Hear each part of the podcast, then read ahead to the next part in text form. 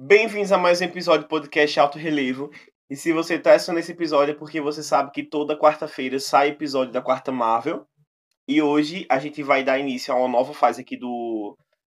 Tanto do, dos filmes, a gente vai começar a falar, quanto, do, quanto a fase do, do podcast mesmo, e quanto a fase da Quarta Marvel. Hoje se inicia a fase 2 do, da Marvel. A gente vai começar a falar de novos filmes. A gente já fez todos, todos os episódios do, da primeira fase, então se você não viu, tá aqui no podcast, você vai encontrar eles com as mesmas capas, então é fácil, porque sai episódio aqui toda quarta, todo sábado às 10 horas, então pode ser que você não ache já a quarta Marvel, mas todos eles têm a mesma capa, têm a mesma estética, então é fácil de achar. A gente começou desde o primeiro até o último filme da fase 1 da Marvel. E agora a gente vai começar a fase 2 com Homem de Ferro 3, que conta aí com Homem de Ferro 3, Thor, o Mundo Sombrio, Capitão América 2, é, Guardiões da Galáxia, Vingadores, a Era de Ultron e acaba com Homem-Formiga. Então vocês vão encontrar todos esses episódios aqui ao longo do tempo.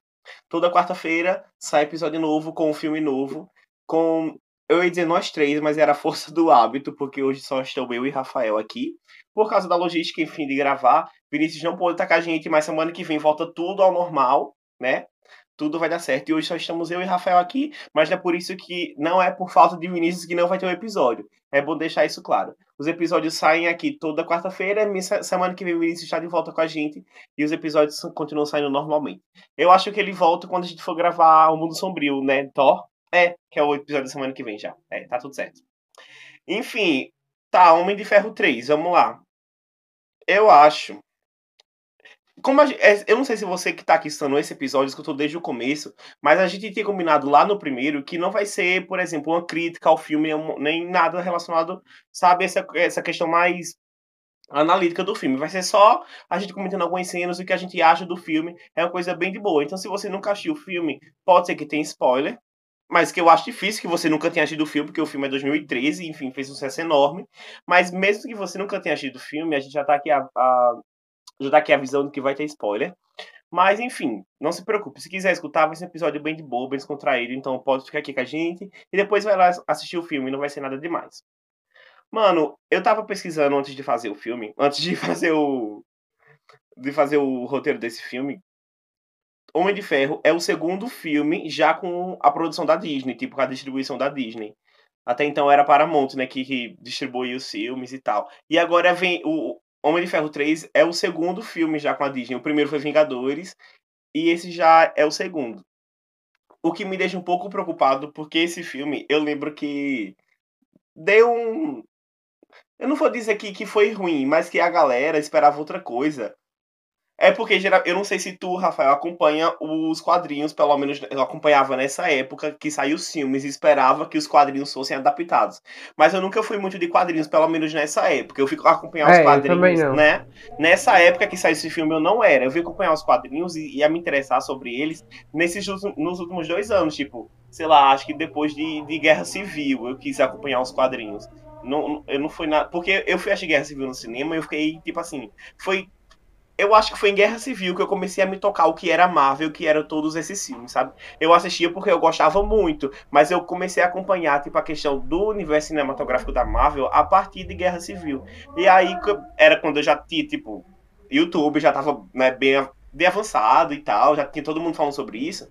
E aí quando saiu o filme, a galera fazia crítica, resenha, essas coisas todas. Aí eu fazia, aí eu vi eles falando, né, nossa, isso foi adaptado para os quadrinhos e isso não. Ah, fiz. Então deve ter quadrinhos. Aí eu não, não sabia da existência dos quadrinhos que eram adaptações. Juro, eu, eu achava. Claro, eu sabia que tinha, mas eu não sabia que eles pegavam as histórias, ou pelo menos algumas adaptações, e levavam pro cinema. Eu achava que eram roteiros totalmente originais. Criado assim. pro cinema, né? Exatamente, era, na minha cabeça era assim, né? Tipo, criança. Não, criança, eu tinha o quê? Dois anos. Eu era uns, uns quatro anos mais novo do que eu sou. Já é 13, 14 anos.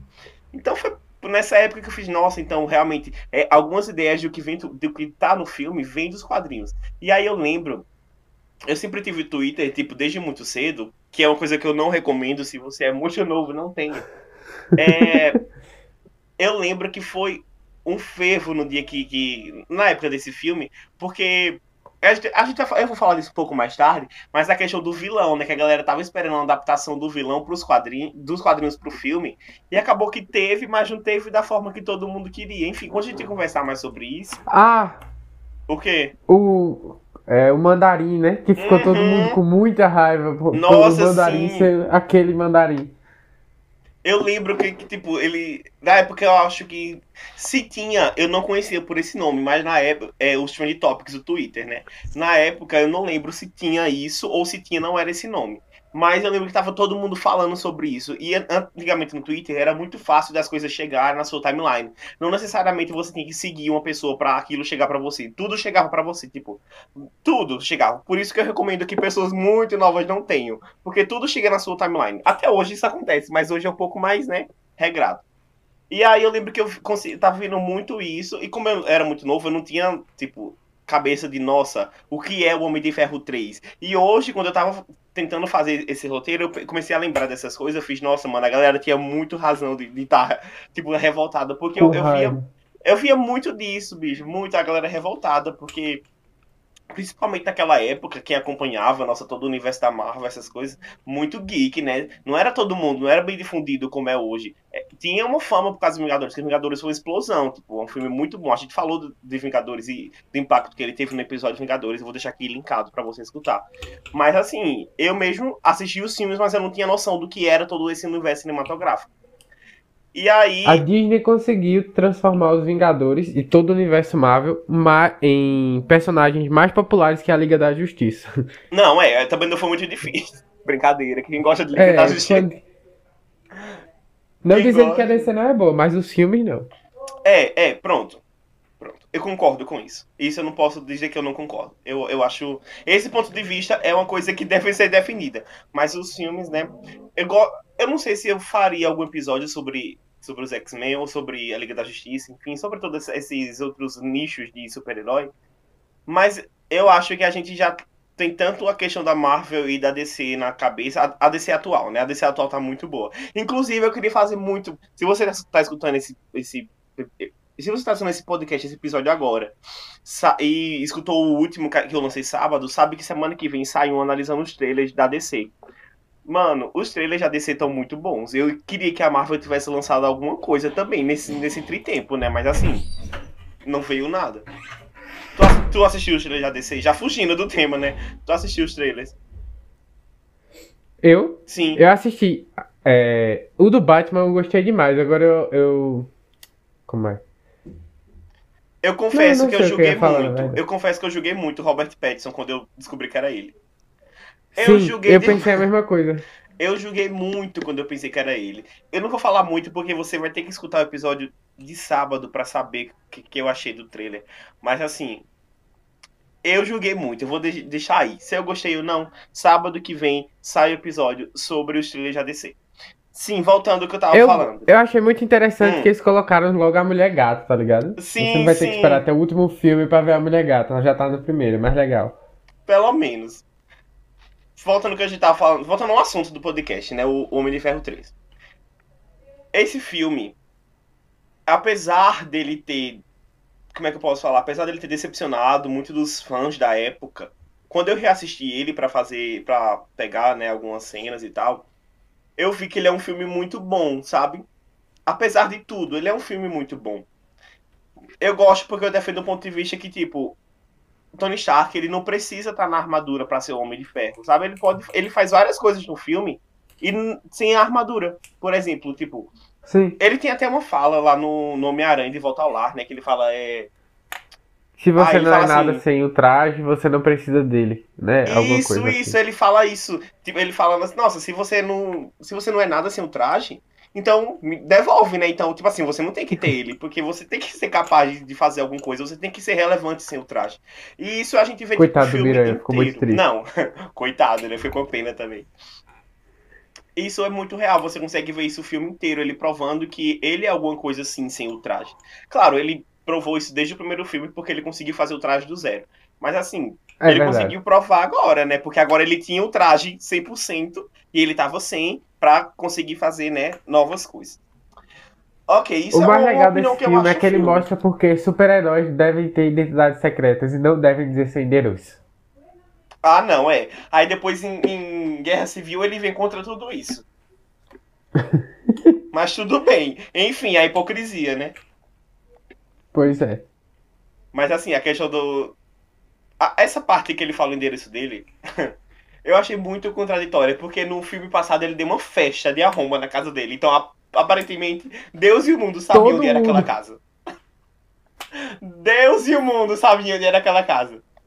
Mas os terroristas não. Não, o terrorista jamais saberia. Ele precisou avisar para centenas de repórteres para aí chegar o míssil na casa dele. Ele precisou ter que fazer isso, porque o convite da festa certeza não chegou na casa do mandarim.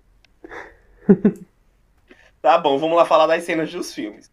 Uma das primeiras cenas que eu me lembro desse filme, que eu acho que eu gostei logo no começo, é ele testando, as- a- testando aquele novo jeito de, de botar a armadura, né? Eu não sei como é que fala.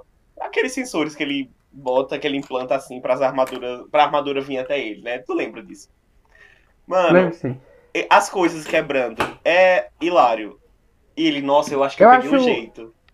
Eu acho interessante que dá pra parar pra pensar um pouco nisso e ele dizer que ele tava se tornando cada vez mais um Homem de Ferro. Ele tava colocando as partes daquilo literalmente dentro dele. É, é. Tá ligado? E até a gente vai Não ter é até tipo- uma. Fala, pode falar. Não, não é tipo. Ele não, ele não tinha poderes, mas ele tentou criar os poderes dele. É muito, eu acho muito legal isso. É uma, é uma, uma- Como é que eu posso falar? É uma coisa diferente do que a gente vê, né? Tipo assim. É, Não é comum a gente ver essa construção de um super-herói. A gente consegue ver por outros, outros âmbitos, enfim. É uma coisa que a gente deve falar nos próximos filmes, enfim, quando ele for um filme mais abrangente, não for necessariamente sobre ele. Eu, eu gosto dessa cena que ele tá tentando colocar o. Ele tá tentando fazer isso porque eu, eu acho que é uma das cenas que mais fala sobre ele, tipo. É uma cena que tem a tecnologia presente, que ele é um magnata da tecnologia, ele é um gênio.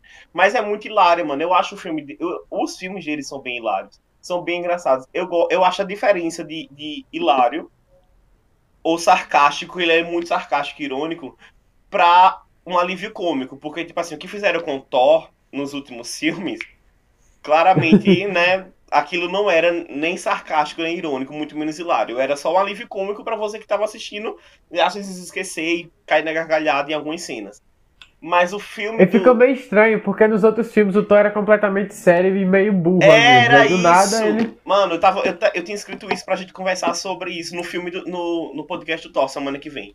O Mano. Thor virou um português, ele leva tudo ao. a- ao- ele era um português, tá ligado? Você falava uma coisa e era aquilo, não podia mudar, ele só É, entendia mano. daquele jeito. Eu fiquei tipo, poxa, não era nem uma, uma cena engraçada, era só um alívio cômico da galera mesmo, enfim. E o que é essa diferença que eu, que eu prefiro acreditar que tem em Homem de Ferro. Ele é mais ele é mais irônico, ele é mais engraçado. Os filmes dele são engraçados.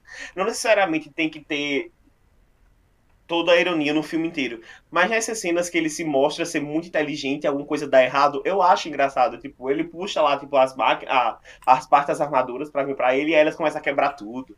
E aí ele pede pra Jarvis deixar mais lento e aí fica mais rápido.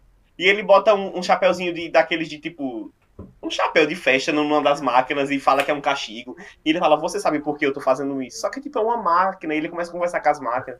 Mano, eu acho sensacional essa sequência de cenas e essa. Como é que eu posso falar? Essa desenvoltura que ele tem com as máquinas deles, com. Enfim, com a armadura. Eu gosto dessas cenas. Antes dessa cena, essa cena já, já é uns 10 minutos depois, mas antes tem a, a introdução, né?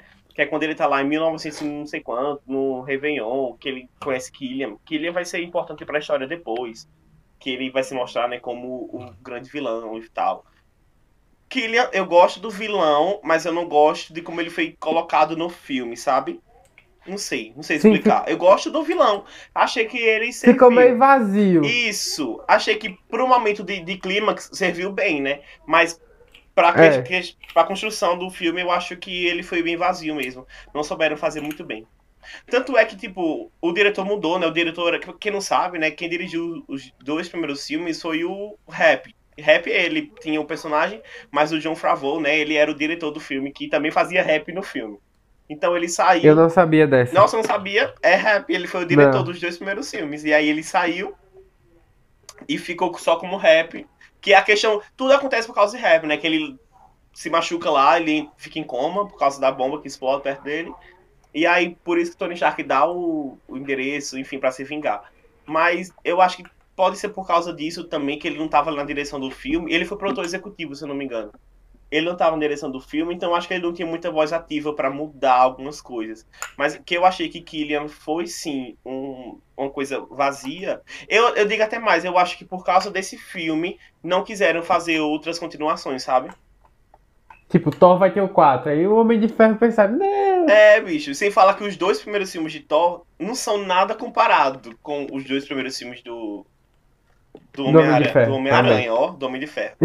Nada a ver, mano. Homem de Ferro era assim, pra ter uns cinco filmes, eu acho. Mas claro que Robert Downey Jr. tava carinho, né? Então não tinha como tá. Tava caro esse homem. Não tinha como também tá fazendo não, filme a Tinha que controlar. Mano, e essa cena do, desse. Que ele tá lá, né? Depois das máquinas, que tudo quebra.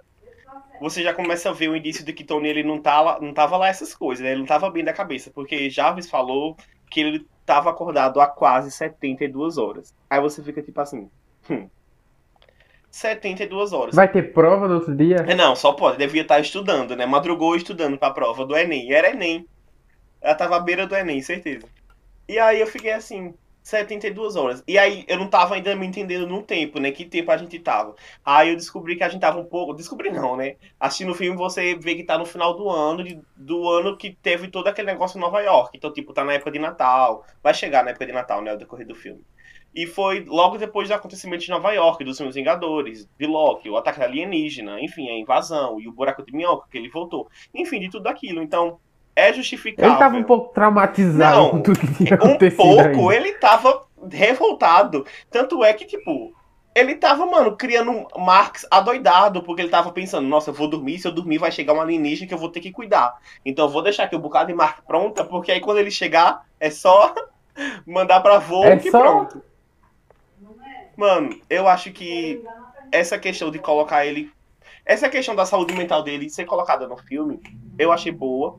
Achei muito boa, achei pertinente, inclusive, porque a gente vê que até um gênio, né, pode passar, pro, pode passar por problemas. Tipo, ele poderia muito bem ter, nossa, não, o roteiro né, poderia muito bem ter superado isso, não ter colocado isso no filme, e ter colocado como, Tony como tipo um ar de soberba que ele já tem naturalmente. Tipo, nossa, eu tava lá na batalha e eu consegui fazer isso. Eu consegui lançar um míssil não sei aonde, eu consegui voltar dos mortos praticamente. Então, o roteiro poderia ter seguido por esse lado, sabe? Dele meio que soberbo, dando entrevistas. Eu pensei nisso.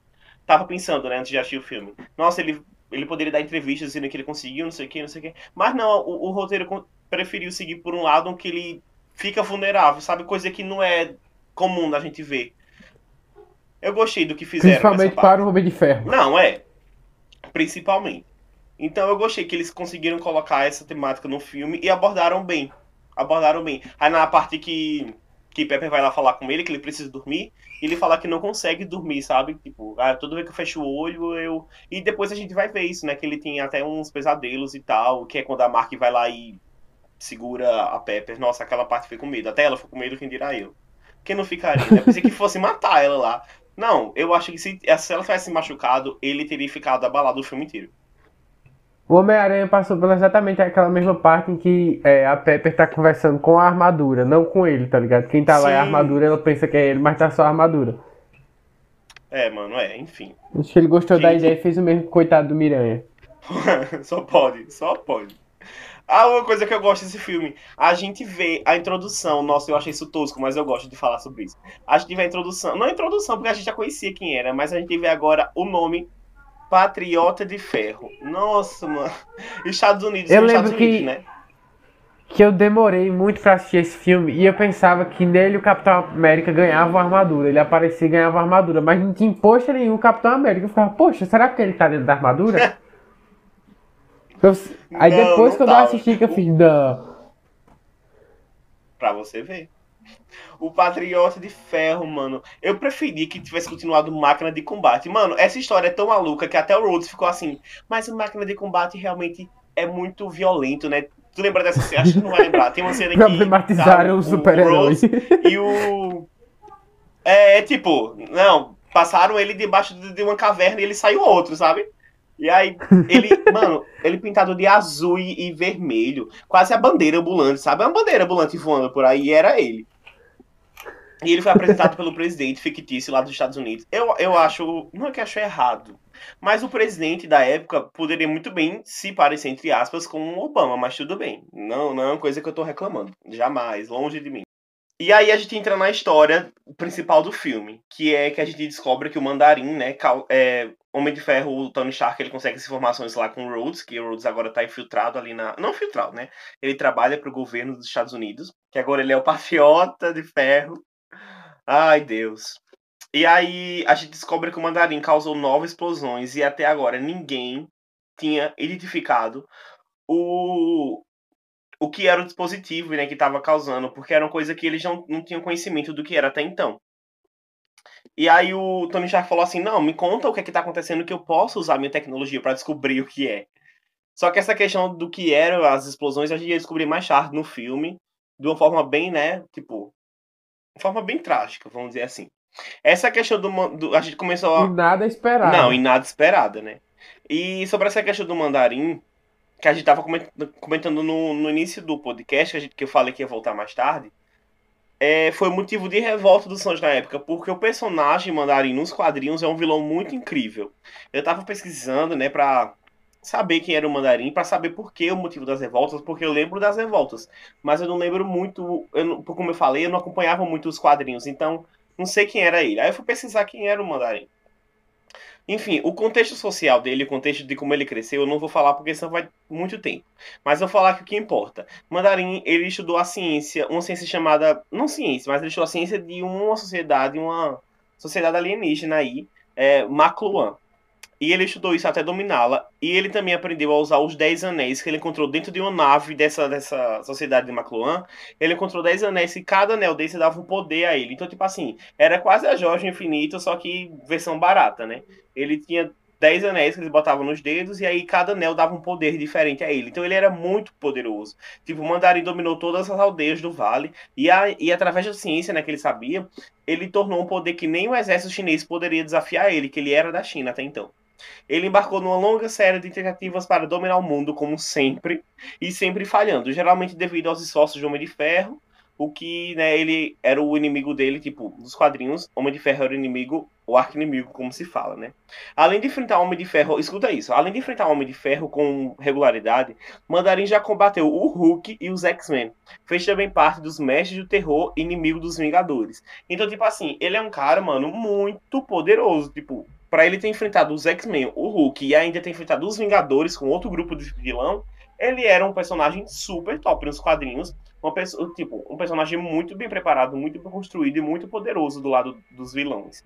Então, tipo assim, não faz sentido o que fizeram com ele no filme quando a gente soube que o Mandarim ia fazer parte do filme, né? A galera já tava esperando um filme daqueles e que o vilão fosse daqueles, né? E o que a gente recebeu foi quase tava esperando o cacete da bichinha. Não, tava. Ou pelo menos a preparação de Uma um vilão. cidade destruída. Não, tava esperando, tipo, os poderes místicos e tudo mais, os poderes dos Dez Anéis. Os Dez Anéis acabou que virou uma um grupo de terroristas no a filme. Logo. É, basicamente. O, o, o semblante, o, o símbolo do, do, do mandarim. Então, tipo assim, o que, o que fizeram no filme foi assim.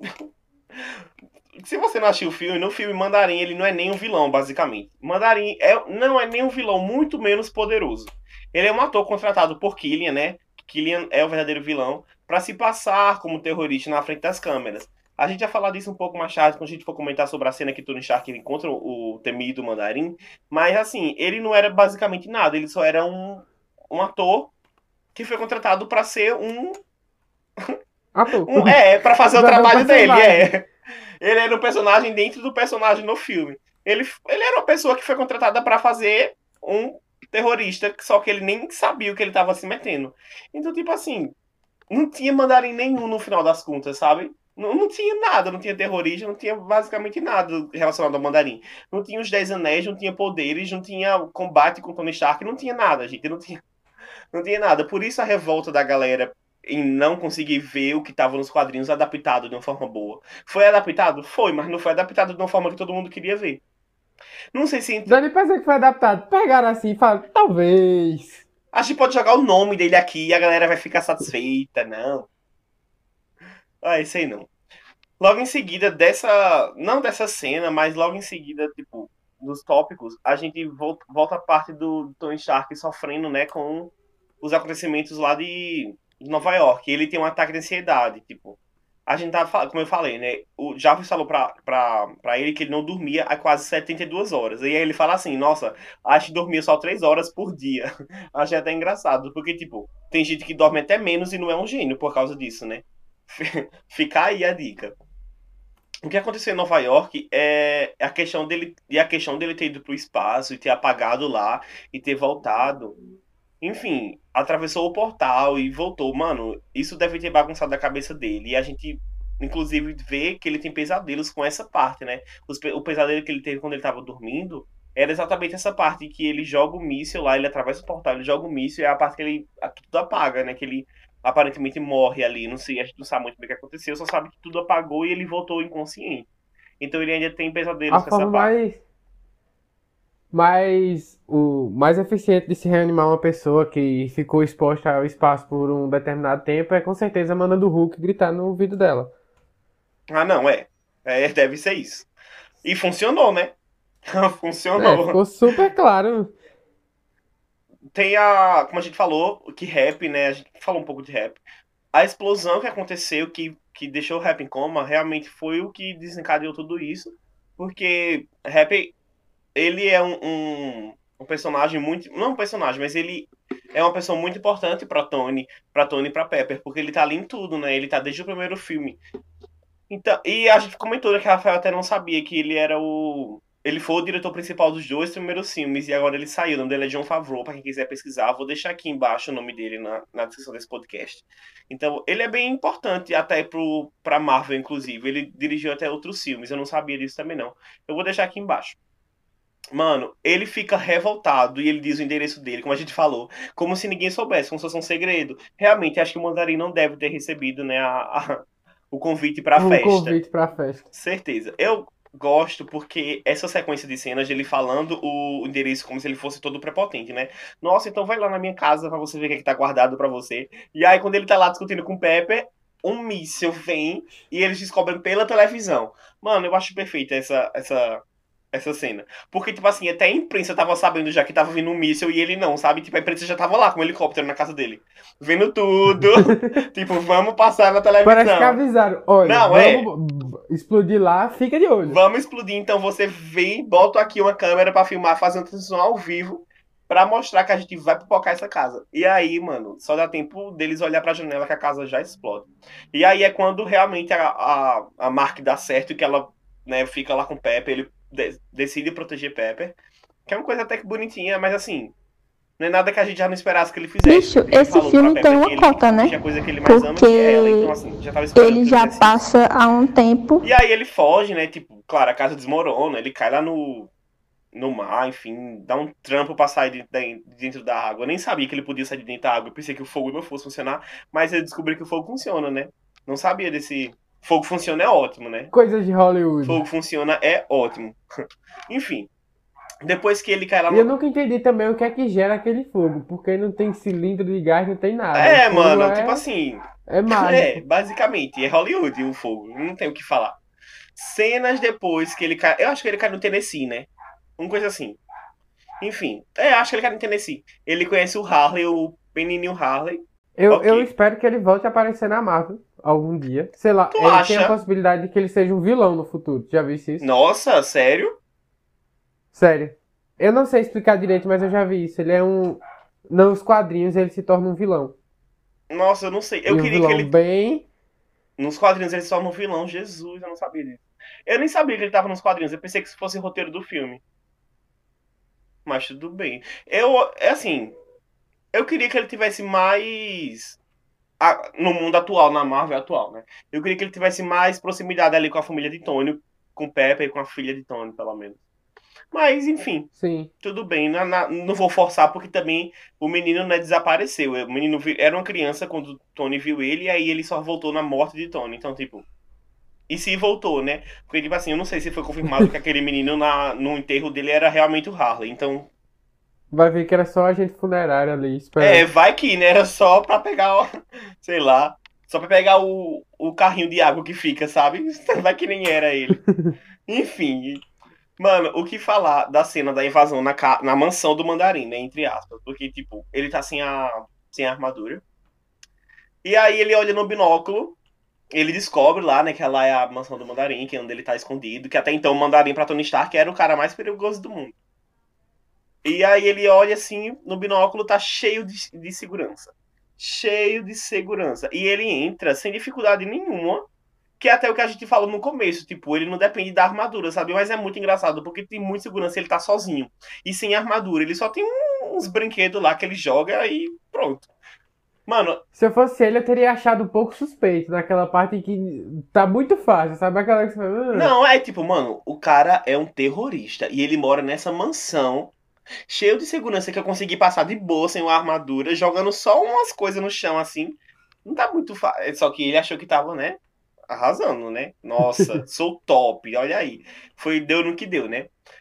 Ai, eu acho que ele conhecendo o fake mandarim é uma das melhores cenas desse filme. Porque, tipo assim, o cara abre a boca e ele fala tudo que. Não, ele não deixa nada descoberto, o mandarim, né? O, o ator.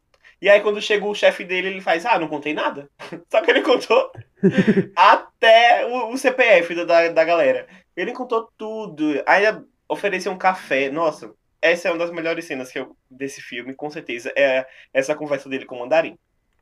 Eu amo o fato dele ser um ator e contar tudo. E aí ele contando, ele dorme. E depois. Oh, mano, ai, essa cena. eu vou deixar aqui linkado. Se tiver no YouTube pra alguém. Pra, sei lá, se alguém tiver botou no YouTube, eu vou deixar aqui essa cena, porque a cena é muito boa. Eu vou tá aqui linkado. Se tiver essa cena no YouTube, tá aqui linkado. Se não tiver, aí você assiste o filme. E é isso. É, Tony descobre que o chefão, na verdade, era Killian, porque depois que ele vai confrontar o mandarim, né, ele é sequestrado. E aí ele descobre que o chefão tudo é Killian. E surprise, né? Porque assim, ele agora cospe fogo. Ele é o. Ele é o Game of Thrones agora. É. Ele é o dragão do Game of Thrones. Ele é o dragão de Shrek. Não, é, ele cospe fogo agora, mano. Deus me livre, que é isso. E a gente. Eu, pronto, é uma coisa que eu não gostei. É a questão que ele encontra o, o Killian. Porque Killian ele tava ali, né? Em parceria com uma cientista que até então era amiga de Tony. Não amiga, mas era um velho conhecido de Tony, a, a cientista. Só que ela estava estudando lá o, o, Extremes, né? Que é a, o vírus. Não é vírus, sei lá, aquela arma biológica que eles injetam na galera pra galera, né, ficar assim, soltando fogo e ser indestrutível. E a gente. Ela. Uma droga pesada. É, não, uma droga pesadíssima.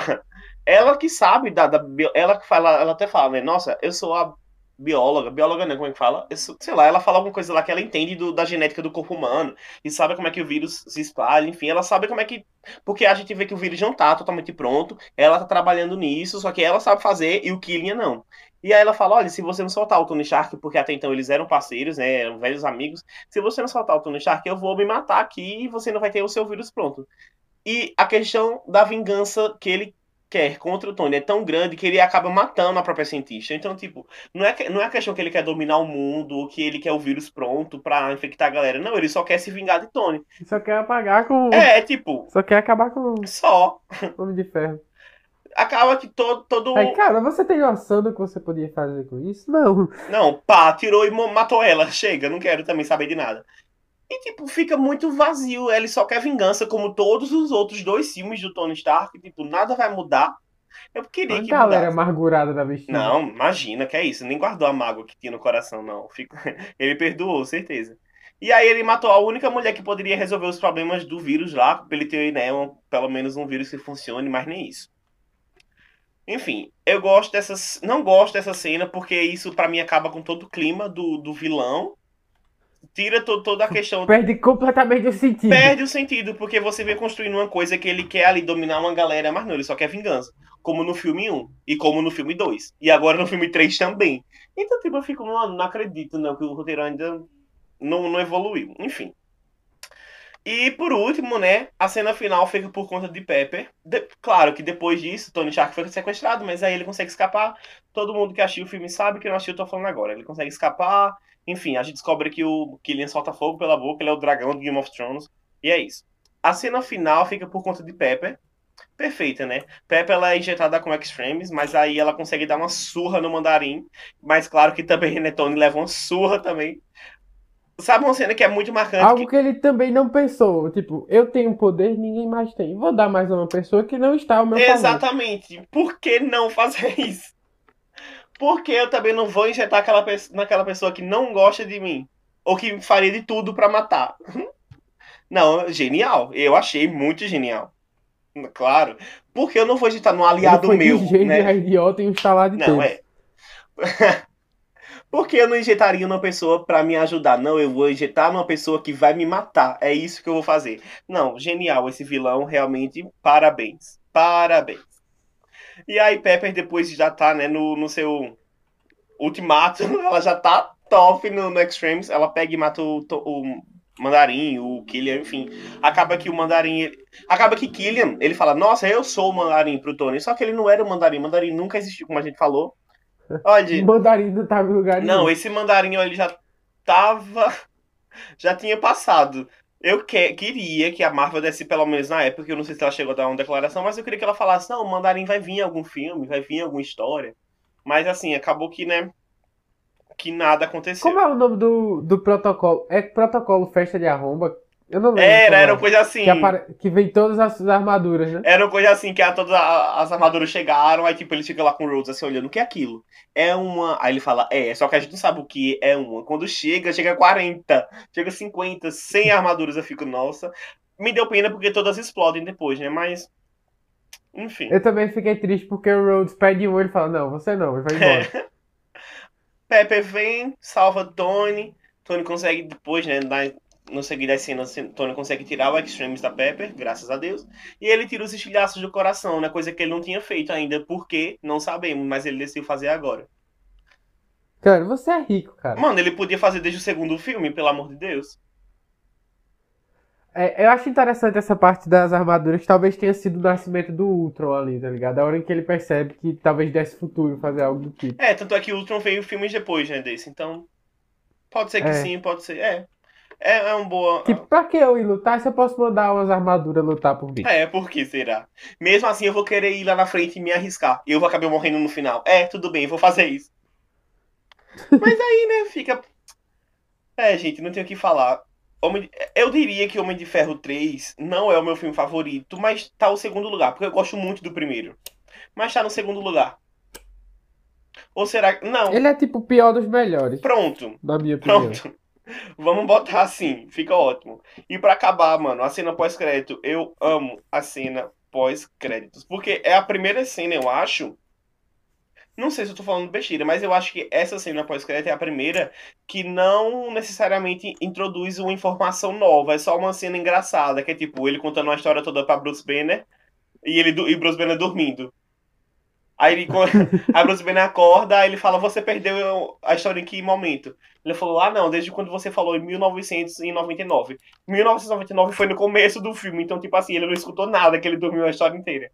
E nos outros filmes que a gente tava, tava vendo nas cenas pós-créditos, sempre tinha informação nova, tipo, a informação no, do Capitão, no Domo de Ferro 2 vinha a questão do Hulk. No Hulk vinha o Capitão América. Então, tipo assim, vinha sempre uma informação dos próximos filmes. Ou de alguma informação sobre a Marvel como um todo. Nesse filme não, só Sempre foi... aquele spoiler bom. É. E nesse filme foi bem, bem de boa. Eu gostei dessa cena pós-crédito, não achei que foi ruim, não. Achei que foi legal. Só queria que tivesse informação secreta também, tipo, sei lá, alguma coisa sobre os próximos filmes, mas nada demais. E. Podia isso... ter isso, mas sei lá, chega o Nick Fury falando de alguma coisa. É, é. Igual foi nos outros, mas tudo bem, eu gostei dessa cena. Até porque Bruce Banner é um personagem que eu gosto bastante. Eu gosto muito de Bruce, na verdade. E de certa forma, é, o talvez tenha também pegado um pouco pra Era de Ultron, porque foram os dois que criaram o Ultron, né? O Bruce Banner Sim. e o Homem de Ferro. Essa criação deles foi bem engraçada. A gente vai falar disso quando chegar em Era de Ultron. Eu amo as cenas de Bruce não querendo fazer, só que então, não, mas você vai fazer. Nossa, eu gosto muito dessa. Dos Vingadores. Eu acho que Vingadores Era de Ultron é um do, dos que eu mais gosto, dos Vingadores. É, não vou. Tu já viste as artes conceituais que era pra ter um Ultron gigante formado de pequenos Ultron. Nossa, sério?